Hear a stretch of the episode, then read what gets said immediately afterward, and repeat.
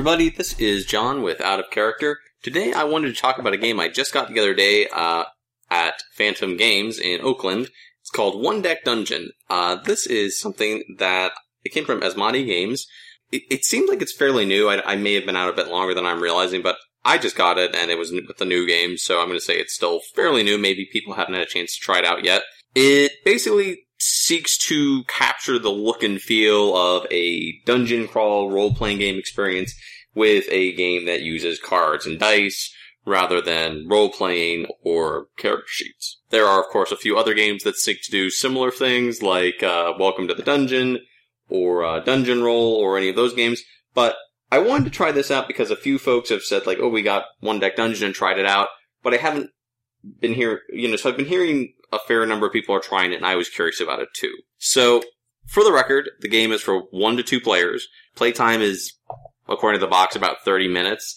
There will be expansions to the game, and uh, there is a way to play with four players. If you happen to have two one deck dungeon sets, you can combine them and play with up to four players. Uh, there's reportedly going to be expansions to the game that will allow you to play with more people. So if, if you're looking for a game that you can play solo or, you know, just a, with, with one or two people, um, without losing out on anything, this is a good choice. So I have a, a, fair number of things to say about this game right off the bat. It, in terms of what it is, like, does it, does it capture the feel of a dungeon crawl and convey the idea of your, your hero is going through this dungeon, defeating, you know, traps and monsters, making your way to the lowest level of the dungeon and defeating some horrendous creature down there. Absolutely. A plus, 100% does that very, very well. I do have a, couple of things that I do want to get out, out, of the way. So the heroes that they present in this game are what you would expect in a classic. You have like the archer, uh, the warrior, a rogue, the rogue, the mage, and the paladin. And they all have different strengths and weaknesses. They all have different things that they're good at uh, different skills and abilities that they bring to the table. I will say, one thing I love right off the bat is all of the characters are female. And they are presented in a way that makes them look cool. There's no sexy armor, there's no like chainmail bikinis or, you know, chainmail thongs or any of that garbage. They look like a, a, a party that is more than capable of going down into the dungeon. So it's really cool in gaming. I'm glad that we are seeing the continuing trend of, you know, female characters that are portrayed as as badass as men, if not more so. Because the warrior who I play, I played the warrior during my test games because I think she's really cool looking. Big metal, big shielded arm, uh, big wooden shield, huge sword, and she's just ready to wreck house. So, um, really enjoyed the character art overall. Really enjoyed the characters themselves. I really only messed around with the warrior. I played through a few test games just to kind of get into the game's guts and see what mechanics work and what don't. So that's my little spiel about that as far as character art goes. So what what do you get with this game? What do you, you know, get to actually do? Basically in the game there are a deck there is, I should say, there is a deck. There are a deck. There is a deck of encounter cards.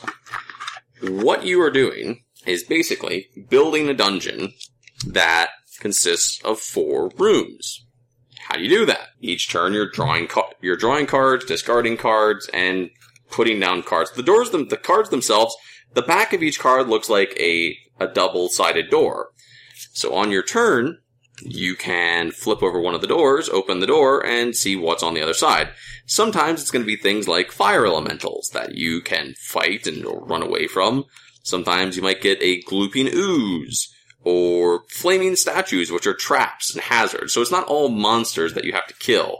You have creature, you have different traps like acid traps and arrow walls and stuff like that. Or you might get a skeleton. So those are just some examples. I just drew four cards, for example. Um, when you draw these cards, you're going to have to figure out how to beat them. The hazards present themselves in a way that it gives you a couple of different options. For example, the flame statues, you can either disenchant them, so magically, you know, disenchant this statue, or you can dodge them. Fairly straightforward. They're, you know, a bit harder to dodge than they are to disenchant, but if you're like me and you pick the warrior who has no magic, that's probably the only way you're going to go. Now, when you're playing through, and let's say, for example, you play through, you're going to, at the beginning of the game, choose which dungeon you're going to try to tackle. The game itself does come with five dungeons. They are very, very different. They have varying degrees of challenge. I, for my first game through, went with the Minotaur's Maze and lost. Uh, but the reason that the, the, the, the challenges of the different creatures and ma- and dungeons matter is each one does have a very different mechanic behind it. For example, the Dragon's Cave. So anytime you're facing off against a uh, a threat, a threat like a trap or something like that in the first floor of the Dragon's Cave, it's a little bit harder to overcome because it has a little shield for two.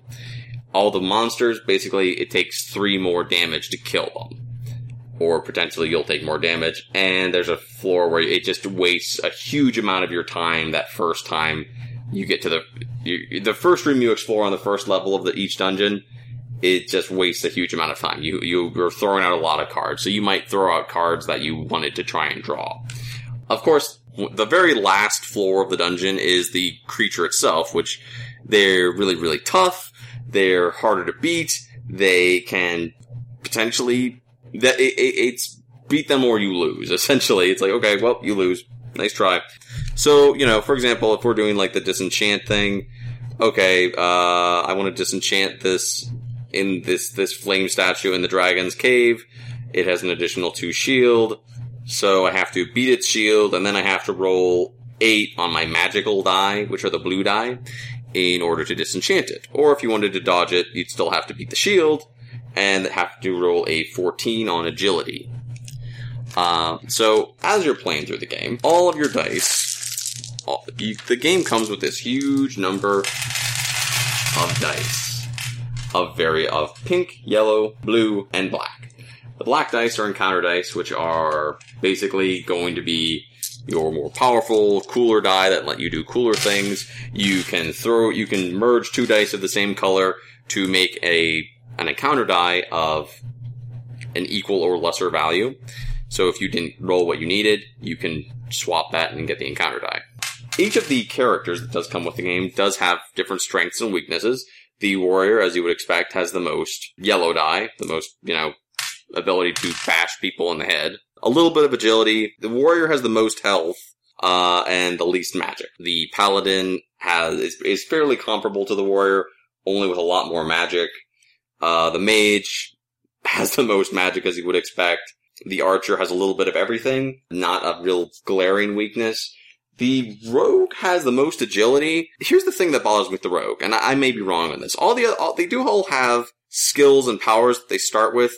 The rogue's ability is that before any encounter, you may roll one or two encounter die. If either rolls a one, you lose one health and you're discarding three cards. It's called Daring Gamble, so it is definitely kind of a very hit or miss power, and I think it's meant to be like, you know, take chances. I just feel like the rogue is very, it, it the, I think the people who are going to have the most fun with the rogue are the people who like to take risks and go for big things. They also have stealth, which allows them when you run away from a fight. When you open the door, if you see like, I don't want to fight that right now, I'm going to die, you can flee. The rogue can add doors. You can, you can get doors where you normally, as long as you're not over the limit of four doors, you can keep adding more doors. So the rogue is useful in that way for finding, you know, more more rooms that might be less challenging. So sorry that was a bit of a ramble. So let's say for example, you went in, you kicked the skeleton's butt, and you've decided like, okay, we, we beat the skeleton. Um, what are we gonna get with the skeleton?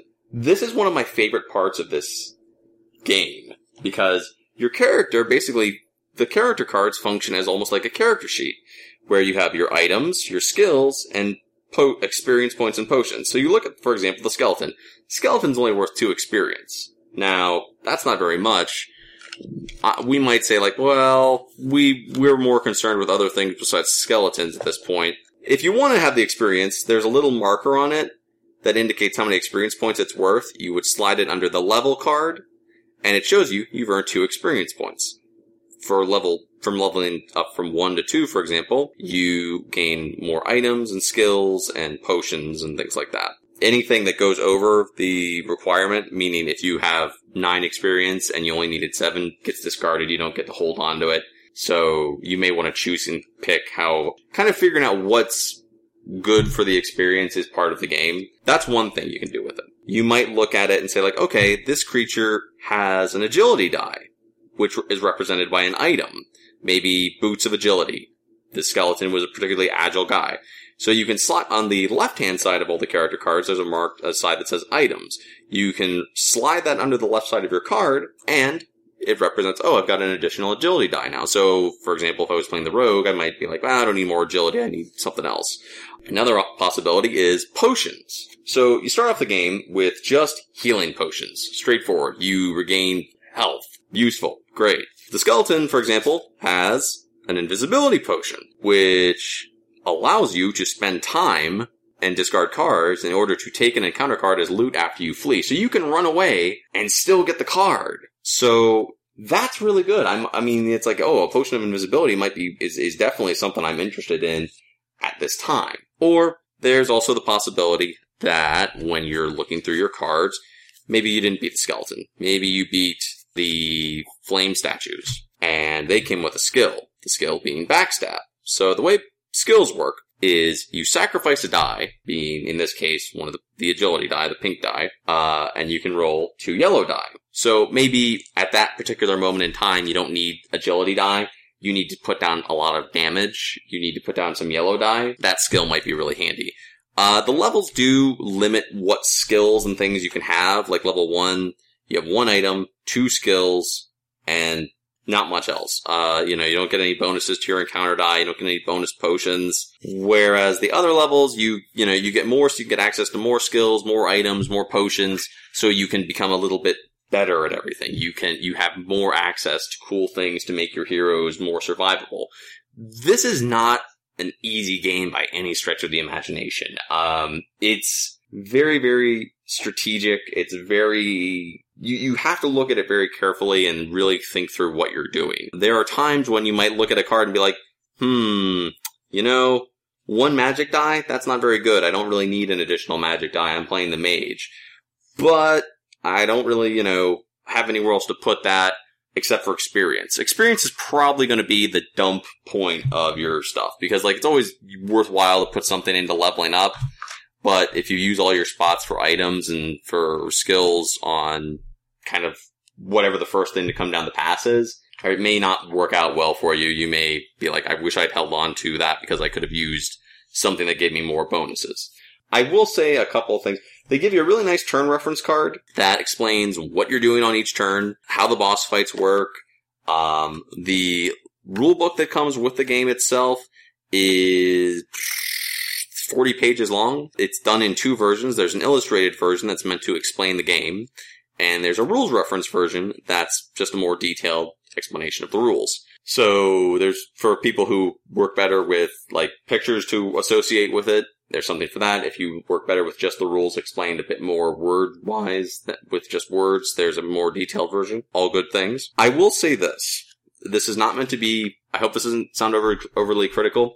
This is one of those games that I strongly, strongly encourage before you try to play with anyone else. Sit down, and play it through two or three times by yourself. I think that there's a lot going on. There's a lot of moving parts and it, it's one of those games that you really need to understand to be able to explain it to someone else or they're just going to look at this, see a lot of stuff and get lost. I, I, I really like this game. I think it does a fantastic job of capturing the feel of a dungeon. For the record, if you're wondering, at the beginning of the game, you're each going to choose a hero, so you're only ever going to have, unless you're playing four players, two heroes.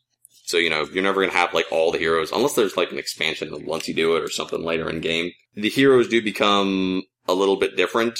I would say they're probably less powerful in a two player game because like their, their stuff's reduced, but their abilities are also different. So I don't know. I, I would have to play it a lot more to really see kind of like how the ability change versus the die change shakes down because you are limited.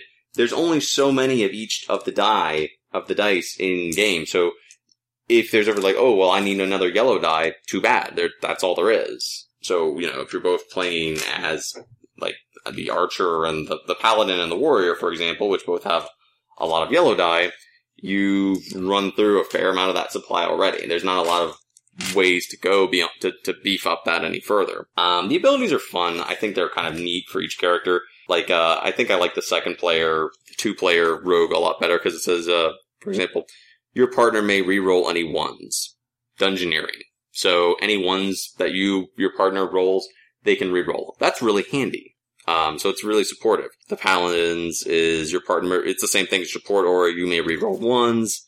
Fearless Charge for the Warrior, you ignore one, you know, discard a card. Um, Shield Aura for the Mage is you prevent one damage to your health. And uh, you can do power transfer, which is your partner adds either a one yellow or one pink die. So the abilities are fun. They're distinct. Uh, I think it has a lot of replay value because just on the basis of you have these five different dungeons, that that alone you may not beat all those dungeons. Uh, there is a um, a campaign mode where you can go in and play through multiple dungeons and level up over time even more. I haven't tried that, so I don't know how well that works out but it is something that is on the horizon. Uh, with expansions and room for growth and the opportunity to add to what's here, I think this is a ready-made, super fun game. I would love nothing better than to see them do a bunch of expansions with more creatures and more hazards and things like that. Uh, I think it could over time become a big box game where you, you know, like Red Dragon Inn and stuff like that, where we have like, you know, here's the original box and they've done, you know, 10 or 11 expansions, and now we have a big box where you can put them all in and have a lot of fun with it. So yeah, uh, I, I really don't have too much critical to say of the game.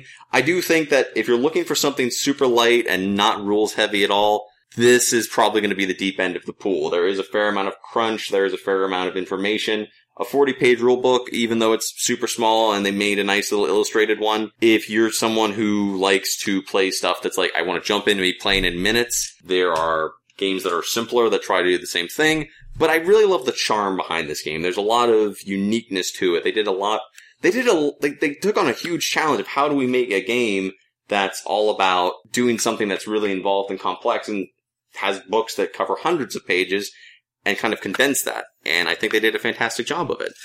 Each of the heroes that you have feels super unique.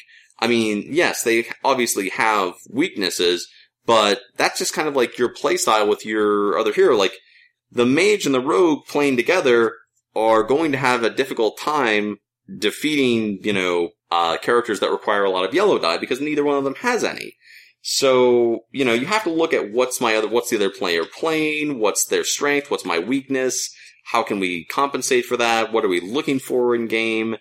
Um, and there is kind of a rushed feeling because you're trying to get to that last card, which is the stairs that lets you descend down to the next level, and it gets progressively harder and harder to win. It, it's just like, okay, that first level, okay, we're discarding cards. That's not so bad. Oh, okay, now the creatures have more health and more power, and the threats are more dangerous. So it does have that feeling of like, it gets harder. It's not just like a static, okay, we're, we're kicking this game's butt. The game fights back. If you get a lot of good stuff early in game and you're just destroying it, it's going to throw more things your way. As far as replay value goes, again, because there are different dungeons, I think that helps it a lot. Uh, I do feel like with the cards here, I think that as long as there's expansions on the horizon, the dungeons are great. Adding a few more dungeons will help this game a lot adding more creatures and hazards will help it a lot. Um, if it was to just be this, I would say you could get a few years worth of game of, of like decent gaming out of this without them doing anything to it. Uh, you know, trying out different heroes, trying campaign mode. I, I, I, kind of don't think I would buy a second box to do the, the four player version. That just, I don't know. I, I, don't think I would do that personally. I'd rather buy an expansion that lets me do that. Uh, it does say that you would split the party and take on multiple threats in each room when you do that. So you do have like, okay, you two fight the skeleton and we'll fight the, uh, animated fire statues. So you can kind of divide things up that way. But yeah, super fun game. If you see it, if you're curious about it at the store, definitely worth giving it a try. It's not hugely expensive. I think I bought mine for $25, which I, I don't feel like that's, the, I feel like the value for money here is great. Uh, you know, there's a lot of nice little components. It's clean. It's neat. Super good game. Please go try it. Again, it's one deck dungeon. Uh, and that's pretty much all I have to say about it for the moment. So thank you for listening, everybody. Happy New Year. This is our first podcast of 2017. I hope that this is a year that is full of fun and games for everybody. And please be safe. Enjoy the whatever remains of your time off before going back to work if you got time off for the holiday. Play more games. Be safe. Bye.